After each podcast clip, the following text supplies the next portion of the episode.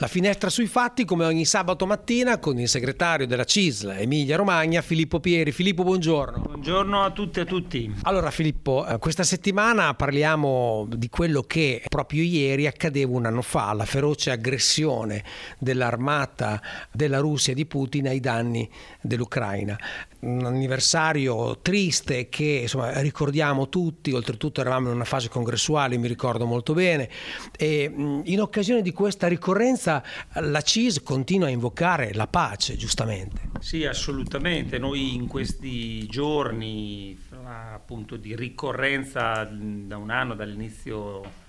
dell'aggressione della Russia all'Ucraina,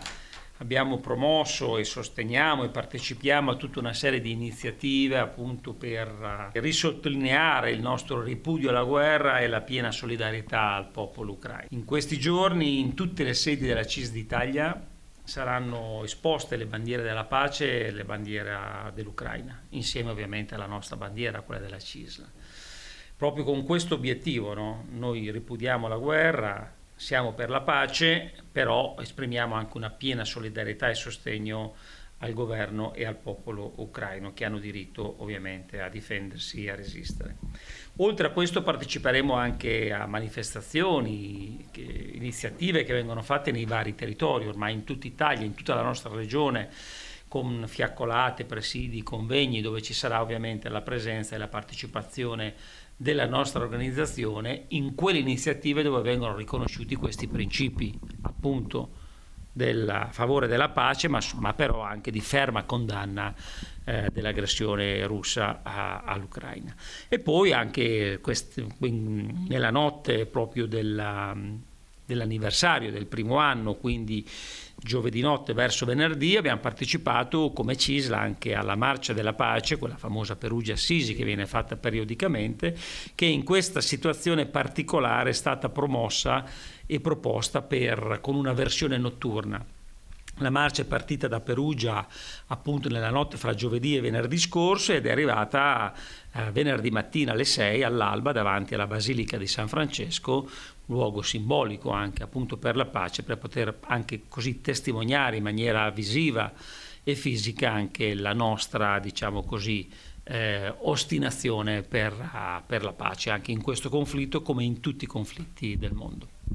Oltre a questi gesti importantissimi ma simbolici, la CISL, anche forte della sua vocazione internazionale, proprio attraverso le parole del segretario generale Luigi Sbarra, ha proposto anche delle soluzioni concrete. Sì, come dicevo prima, noi rimaniamo convinti della nostra forte e ferma condanna eh, dell'invasione russa. Sosteniamo da una parte le ragioni della pace giusta,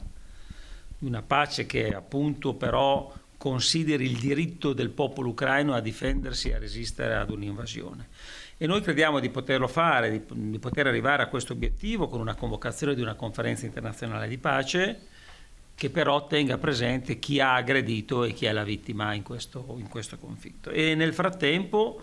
vogliamo continuare a mm, sostenere sia l'Ucraina che il suo popolo con tutti gli aiuti umanitari, logistici, ma anche, io dico, militari, che gli possono garantire una difesa e la resistenza di fronte all'invasione. Questi sono i punti salienti con l'obiettivo ovviamente, con un ruolo fondamentale che devono giocare l'Europa, l'Italia, eh, l'Occidente appunto nel promuovere questo processo di pace che a nostro avviso deve concretizzarsi nel più breve tempo possibile. Rimanendo in tema internazionale, segretario, proprio il 6 febbraio scorso c'è stato il tremendo terremoto che ha colpito la Turchia e la Siria, lasciando una scia di morte e distruzione veramente eh, pazzesca. Sappiamo eh, che, eh, come è successo anche in altre occasioni, anche la CISL, qui insieme ad altri sindacati, si è attivata. Sì, una tragedia immane, si parla in questi giorni, abbiamo superato le 50.000 vittime, centinaia di migliaia di feriti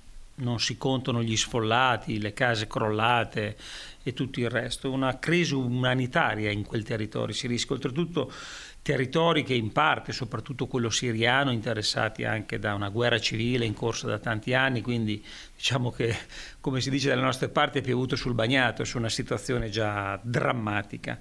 E su questo la CISLE insieme alle altre organizzazioni sindacali, a CGL e WIL, si sono mobilitati per, uh, un, per, promuovere una raccolta di fondi eh, appunto per aiutare le popolazioni colpite da, questo, da questa tragedia, da questo, da questo, terremoto. Quindi si è aperto un conto corrente dedicato in cui ovviamente lavoratori, lavoratrici, pensionati e pensionati o anche le nostre strutture possono contribuire eh, appunto con delle risorse per aiutare eh, questi popoli colpiti dal terremoto. In parallelo noi ne abbiamo parlato altre volte, abbiamo anche una realtà importante che è il nostro ISCOS, il nostro ente nostra associazione realtà di, di, cooperazione internazionale, noi siamo presenti in quel territorio, proprio in particolar modo nella Siria, nella città di Aleppo, che è una delle città più colpite sia dalla guerra civile che dal terremoto, con una realtà nostra che appunto sono i frati francescani, eh, che sono un po' un riferimento per la comunità locale di aiuto e di sostegno e anche qui un po' più direttamente, diciamo così, eh, attraverso appunto il nostro ISCOS eh, manderemo alcuni aiuti specifici proprio per quella zona lì. Eh, credo che quindi l'appello oh, da parte mia e da parte di tutta la CISL di aderire a queste campagne di raccolta fondi e i riferimenti ovviamente li potete trovare consultando il nostro sito internet e i nostri social dove ci sono tutti i riferimenti per poter contribuire a queste importanti campagne di raccolta fondi. Segretario, grazie e buon fine settimana. Grazie a tutti voi, a presto.